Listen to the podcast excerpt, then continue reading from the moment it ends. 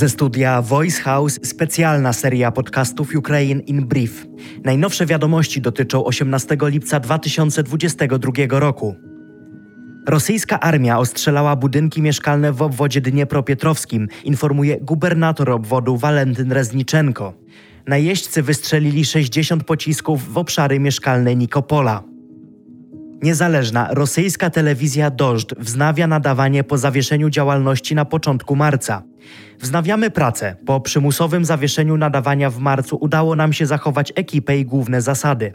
Podobnie jak przez ostatnie 12 lat będziemy rozmawiać o wydarzeniach i różnych zjawiskach bez cenzury i manipulacji, poinformowali dziennikarze stacji.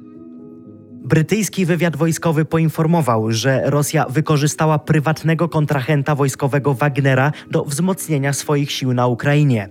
Grupa Wagnera to prywatna firma wojskowa powiązana z rosyjskim wywiadem wojskowym. Została utworzona w 2014 roku jako organizacja będąca następcą Korpusu Słowiańskiego.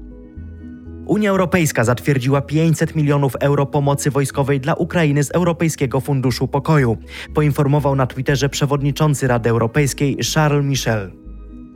Władimir Putin mówi, że sankcje powodują kolosalne problemy w rosyjskim przemyśle technologicznym.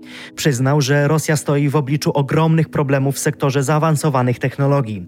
Dodaje, że nie pozwoli swojej gospodarce cofnąć się o dziesięciolecia i będzie szukał rozwiązań opierając się na krajowych zasobach. To było Ukraine in Brief od Voice House. Kierownictwo produkcji Dorota Żurkowska. Redakcja Agnieszka Szypielewicz. Dystrybucja Olga Michałowska. Realizacja Kacper Majdan. Dźwięk Kamil Sołdacki. Redaktor naczelny Voice House Jarosław Kuźniar.